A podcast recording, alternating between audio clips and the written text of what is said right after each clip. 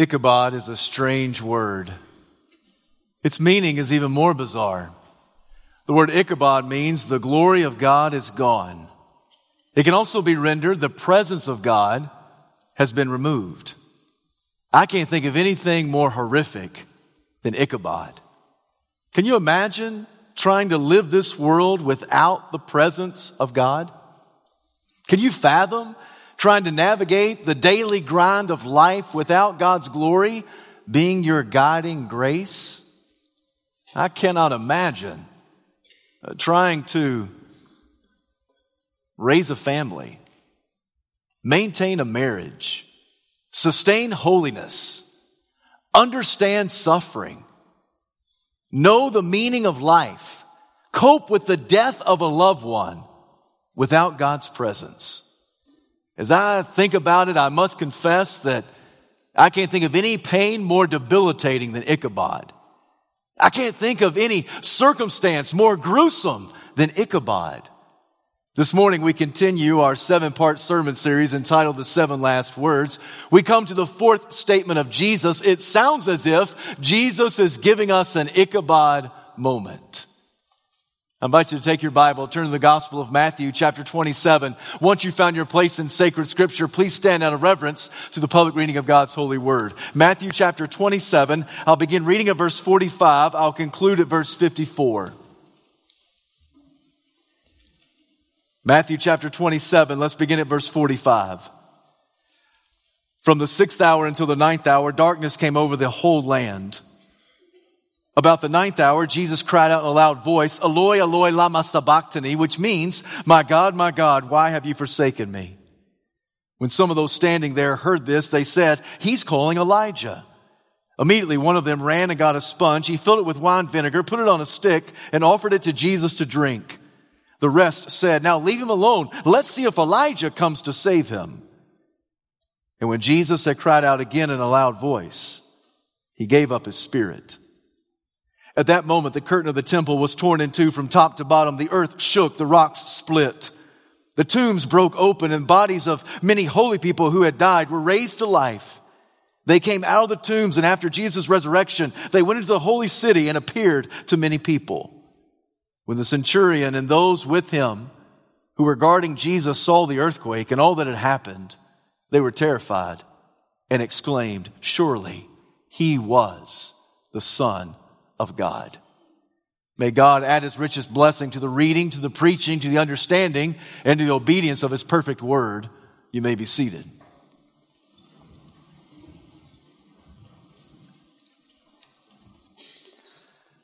It is Mark who tells us that at the 3rd hour they began to crucify Jesus.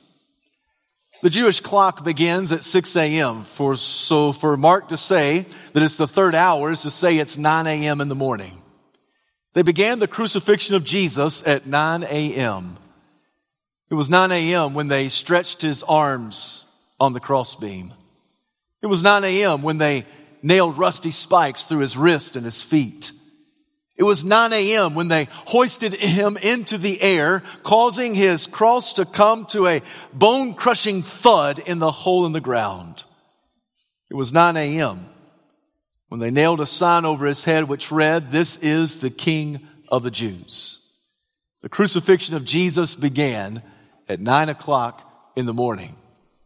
Matthew tells us that from the 6th hour to the 9th hour, darkness covered the land. Once again, according to the Jewish clock, the 6th hour would have been high noon. The 9th hour would have been 3 o'clock in the afternoon. What Matthew is telling us is when the sun is supposed to be at the apex of its journey across the horizon, that's when God flipped the switch. It's when God turned off the sun and refused for it to shine. This is not the first time that God had tinkered with the sun in the sky. It is Joshua who tells us a story that one day God calls the sun to stand still. It's Isaiah who tells us of a story where God calls the sun to retreat and go back 10 steps on a sundial. It's Moses who renders for us a story that teaches us that God sent darkness as one of the plagues upon Egypt. That darkness covered the country of Egypt. Only in the land of Goshen was there light. The land of Goshen, that's where the Israelites lived. So God, in very symbolic fashion, is saying that even in the midst of darkness, he gives his light to his people. Yet this day is the darkest day in human history. There's never been a darker day than this faithful Friday. It's on this day that Jesus was crucified. And darkness covered the land. Darkness that was eerie. Darkness that could be felt. Darkness covered the globe. Sometime before 3 o'clock in the afternoon, Jesus cried out in a loud voice, "Eloi, Eloi, lama sabachthani," which means, my God, why have you forsaken me?" This is the fourth of seven statements that Jesus makes from the cross. Historically, this is called the cry of dereliction. The word dereliction means abandonment. It is a prayer of forsakenness. It is when Jesus feels God abandoned, God forsaken. It is when he feels as if God had turned his back on the Son of God. My God, why have you forsaken me?" This is the hinge statement. What I mean is this. There are three statements before this word from the cross. There are three statements after this word from the cross. This word serves as the hinge upon which our understanding of the cross swivels. The first three statements speak about the undying compassion of Christ. Looking over the crowd, Jesus said, "Father, forgive them, for they do not know what they're doing." When the light of salvation dawned in the heart and mind of that criminal on the cross, he looked to him and said, "Today you will be with me in paradise." And scanning the crowd, Jesus laid his eyes on his mother, and there, nearby, the disciple whom he loved.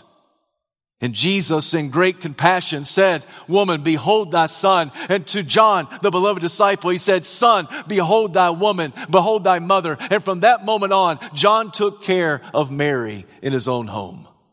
The first three statements speak about the undying compassion of Christ. The next three statements that Jesus will make from the cross speak about the overwhelming redemptive activity of Christ. He will declare, "I am thirsty."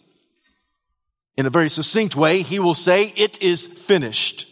And then ultimately, he will lift his eyes to the heavens and say, "Father, into thy hands I commit my spirit." But in the midst of all that, Jesus declares this fourth statement, my God, why have you forsaken me?" Ironically, this is the only statement that Matthew records for us. Out of all seven, this is the only one that is found in the Gospel of Matthew. It's as if Matthew wants us to hear loud and clear that this is the understanding of the cross. This is the understanding of the gospel, that Jesus died in our place. He died in our stead, and literally, physically, visibly, he was God forsaken. My God, why have you forsaken me?" It's a cry of abandonment. It's a prayer of dereliction. It's an Ichabod moment. The glory of God gone. The presence of God removed. Ichabod. I wonder if you've ever had a moment like that. Have you ever prayed a prayer like that? Oh, I know it's hard for us to compare ourselves to Jesus and in this moment and the cosmic scope of what Jesus is doing in this moment and seeking and saving the lost. I realize that in some ways we can't compare, but in some real way we can identify with Jesus, can't we? For have you ever voiced the prayer, my God, why this cancer? My God, why this unemployment? And why is it going so long? My God, why? Did she cheat on me? My God, why did he leave me and the children to fend for ourselves? My God, why the marital difficulty? My God, why this divorce that I did not ask for? My God, why this brain tumor? My God, why did I get cut from the team? My God, why? Why this? Why me? Why now? My God, why have you forsaken me? Have you ever prayed that prayer? You ever felt as if you've had an Ichabod moment, that in some way the glory of God has been removed from your life? That the presence of God somehow has been erased from your life? Jesus cries out, my God, why have you forsaken me?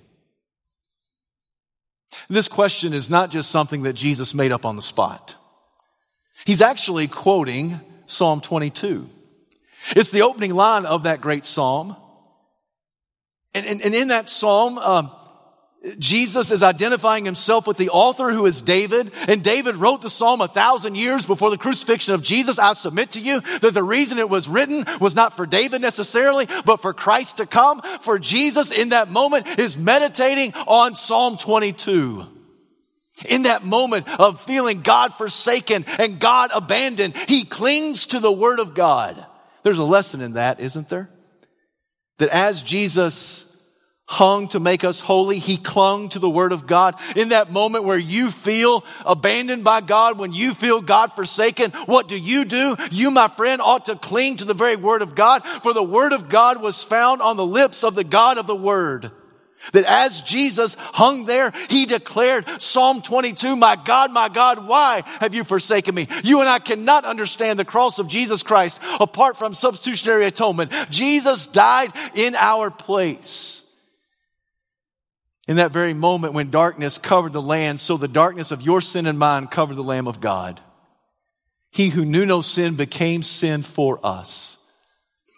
It's the Apostle Paul who writes in his Corinthian correspondence that God was reconciling the world to himself in Christ Jesus, not counting men's sins against them, but counting men's sins against him. That all of your sin and my sin was placed squarely upon the shoulders of Jesus, so that Jesus is the sin bearer.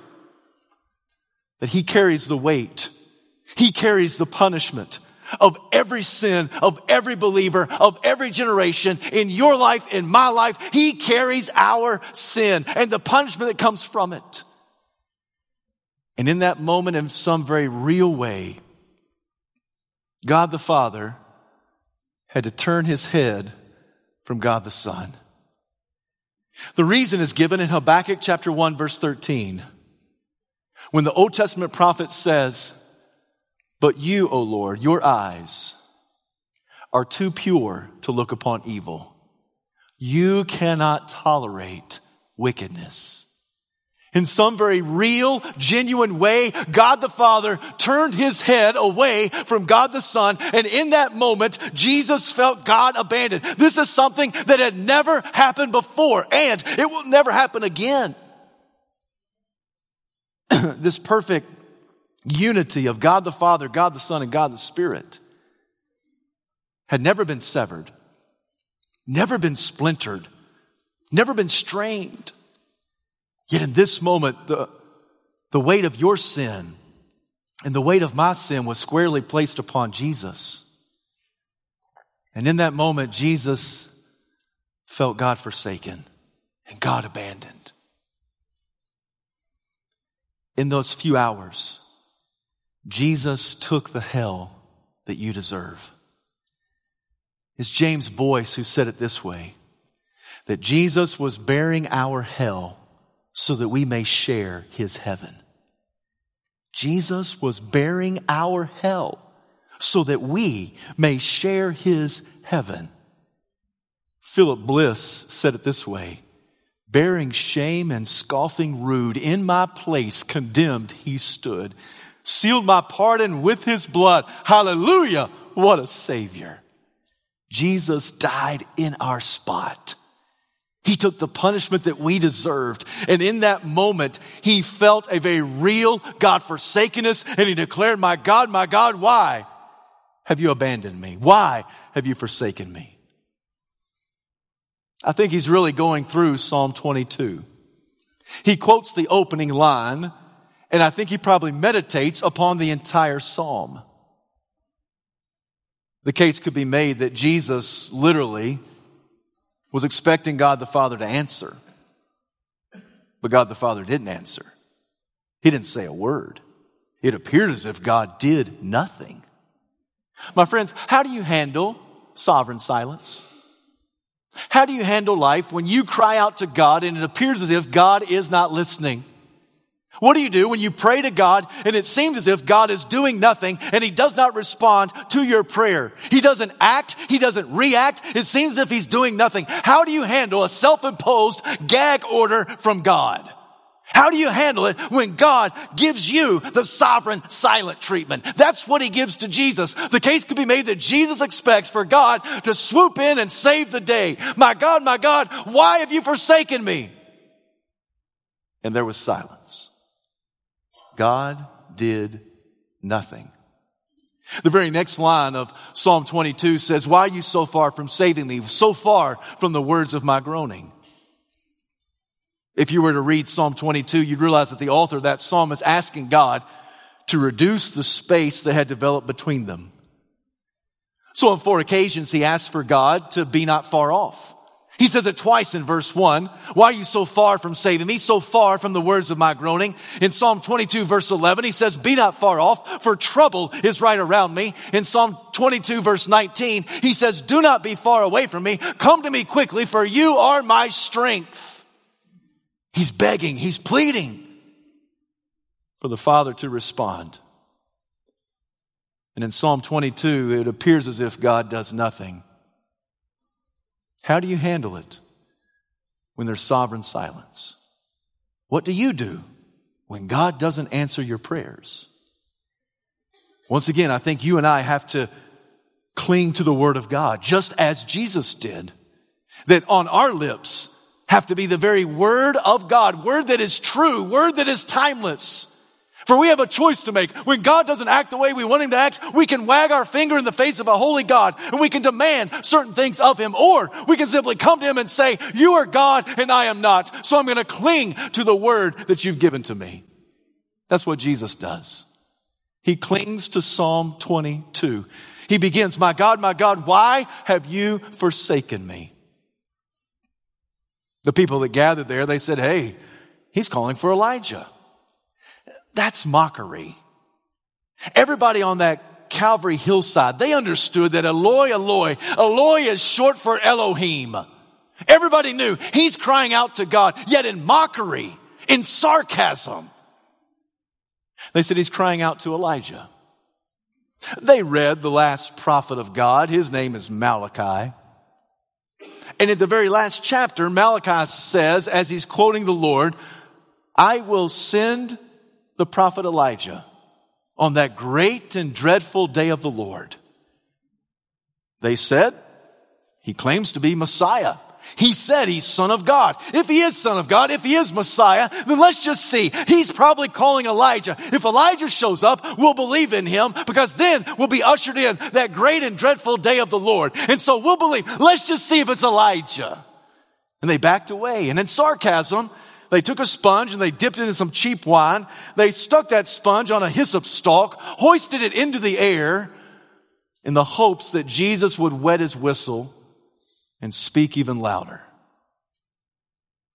And then in arrogance, in sarcasm, in mockery, they stood back and they said, let's just see if Elijah shows up.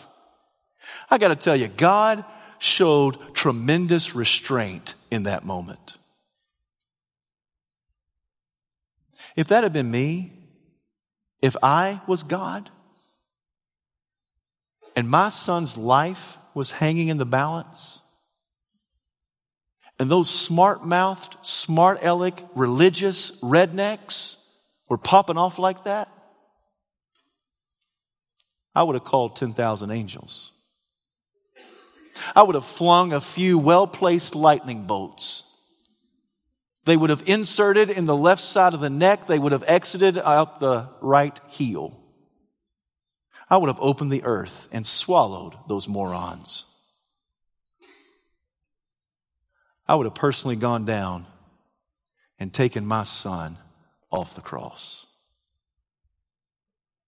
And I would have looked at them and I would have said, you're about to get what you deserve.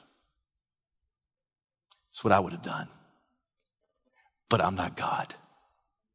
There are many reasons why I'm not God, and that's probably one of them. And I'm not making this up. I really think that's how I would have responded. That's my son you're talking about. That's my son whose life is hanging in the balance. And God the Father turns his head away from his son. Why? So that he could turn his face upon you. What love, right? That God would love frail, fragile, arrogant sinners like you and like me. The reason God the Father demonstrated such great restraint is because of his love for you. He turned his face away from his son so that he could turn his face in holiness towards you. Amazing love. How can it be that God, my Savior, died for me? This is amazing. And so God demonstrated a great deal of restraint. Matthew seems to summarize the death of Jesus in just a few couple of words. He summarizes the death of Jesus by saying that once again, Jesus cried out in a loud voice and he gave up his spirit. This is remarkable. If you're not careful, that'll just gloss right over your head and you won't catch the detail and the significance of it. That Jesus cried out in a loud voice. Think about all that Jesus has been through. He's been through at least half a dozen mock trials. He's been up all night long under a barrage of questions. He's been beaten. He's been bruised. He's been scourged. He has been crucified. He has been hanging there for 6 hours. He's experienced tremendous blood loss. He should be weak as a kitten, and yet he screams out in a loud voice. Most people who are executed, by the time they get to the end, they do not even have enough strength to whisper. Yet Jesus is still calling the shots, isn't he? Jesus is as strong at the end as he was at the beginning. Why is that? Well, he knows what's about to happen. He knows how it's going to go. He also knows how Psalm 22 ends. Psalm 22 ends with a great, glorious declaration that those yet unborn will declare the righteousness of God, because Jesus knows that what he's doing is not just for himself and the believers that he sees, but for all believers. That includes you and me. So Jesus, he cries out in a loud voice. His strength is not gone. He does not flicker and fade like a sparkler on the 4th of July. He doesn't just fizzle out like everybody else who's been crucified. No, he's just as strong at the end, and he, in a loud voice, declares, "I'm thirsty. It is finished. Into your hands I commit my spirit." That's Matthew's way of saying that Jesus said more, but I'm not going to record that. I just want you to focus on the fact that Jesus declared, my God, why have you forsaken me?" When he says that Jesus cried out in a loud voice, that phrase loud voice is megalēs phōnē, from which we get the English word megaphone. Jesus serves as a megaphone. He is declaring what is happening. He will not quit until the mission is accomplished. He will not quit until your salvation is sealed. He will not quit until your redemption is purchased. Jesus will not quit, but when he says it's over, it will be over. He lays his life down. He has the authority to lay it down, and he has the authority to pick it back up again. And Jesus is God all by himself. So in a loud voice, megalēs phōnē, he cries. And it says that he gave up his spirit. That's a weak translation. That word actually means he sent away his spirit. He's still in charge. In the right moment, he says to his spirit, "Okay, it's time for you to leave now." He sent the spirit away. Everything is by his command. He's the conductor. He's the one who's choreographing everything that's going on at Calvary. His life is not taken from him. He lays it down. His life is not snuffed out. He declares when it's over. He even says to his spirit, "Now this is when I want you to go and where I want you to go. So Father, into your hands I commit my spirit." Jesus is calling the shots even to the very end. Matthew says that when Jesus breathed his last, that there was an earthquake. The rocks split. The curtain in the temple was torn from top to bottom. Now, which curtain is that? There are a lot of curtains in the temple. Some have said it's the curtain that divided the Jews from the Gentiles, because through the death of Jesus Christ, Jesus knocks over every barrier, including the racial barrier. And so Jesus is declaring that every nation, every kindred, every tribe, every tongue can come and stand in the holiness of God because of the ripped body of our Lord Jesus Christ. Certainly that's true.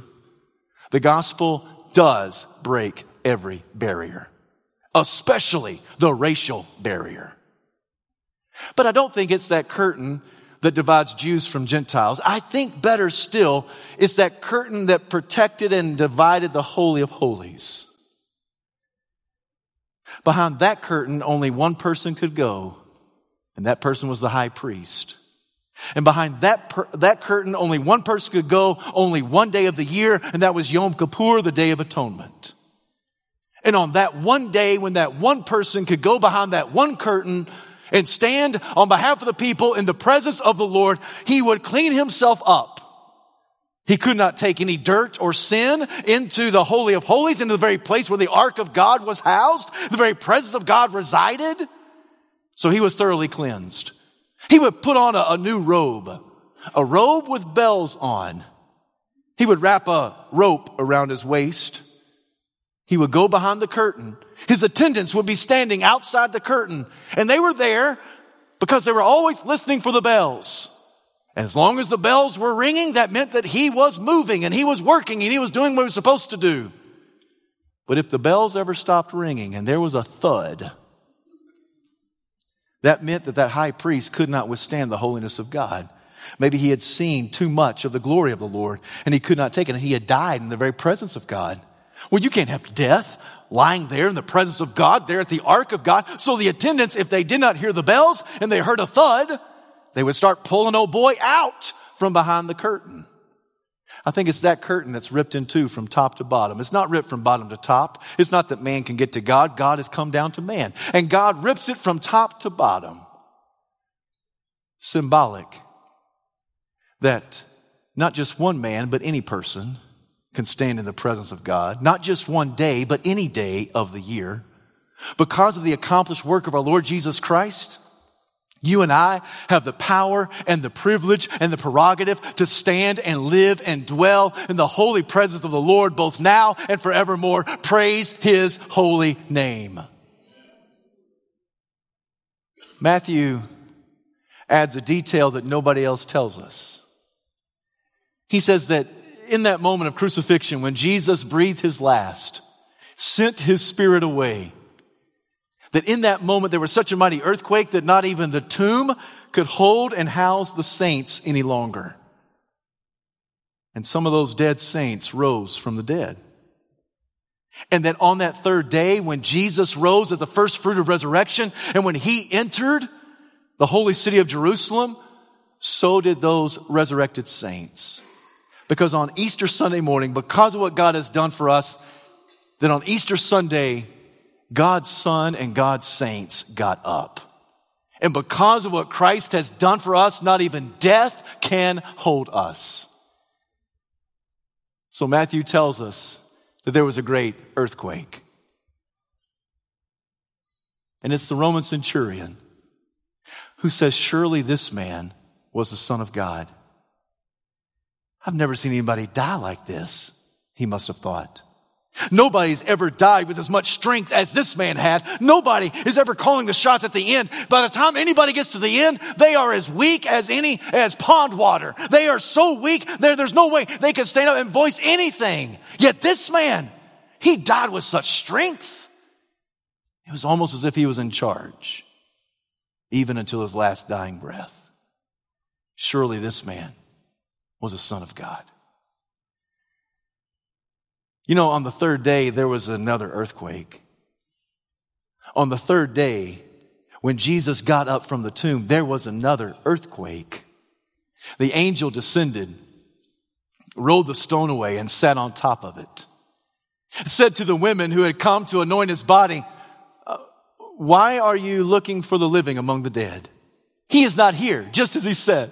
Come and see the place where he lay. Then go and tell. The Easter story always compels us to come and see and go and tell. There's always, hey, come and see that the tomb is empty and go and tell that Jesus is alive. You and I understand that the stone was rolled away, not to get Jesus out, but to get us in so we could come in and see that Jesus is the Christ. He is the Messiah. He's the resurrected Lord. He is not here. He is alive, and he's still alive. And because of that great news gospel, then we are compelled to go and tell a lost, dying world that Jesus got up on Easter Sunday morning.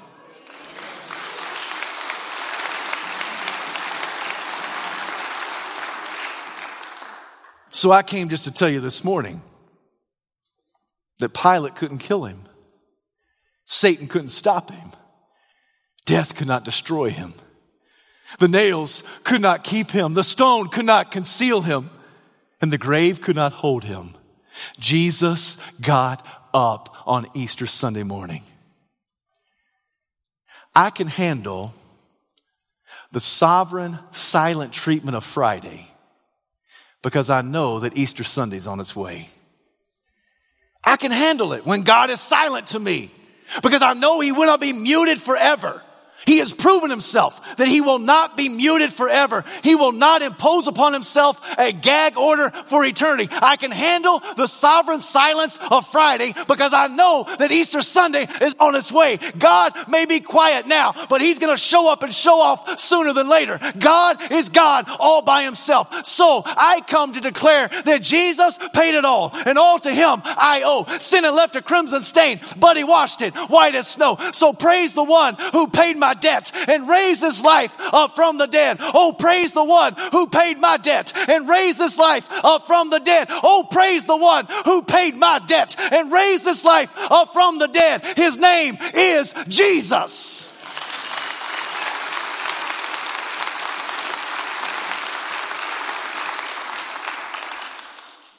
And I can handle sovereign silence because I know that Easter is right around the corner. This morning, maybe you have never accepted this Jesus as your Savior. Today can be the day of your salvation. Maybe you're here today and you are a disciple of Christ. You are a faith follower. You're part of this faith family. But yet, because of life circumstances, you are asking yourself the same Ichabod question that Jesus asked. My God, why? Why does it feel as if you've forsaken me, abandoned me, forgotten about me? Oh, my God, why? Am I going through this? Am I enduring this? Maybe that's you, friend.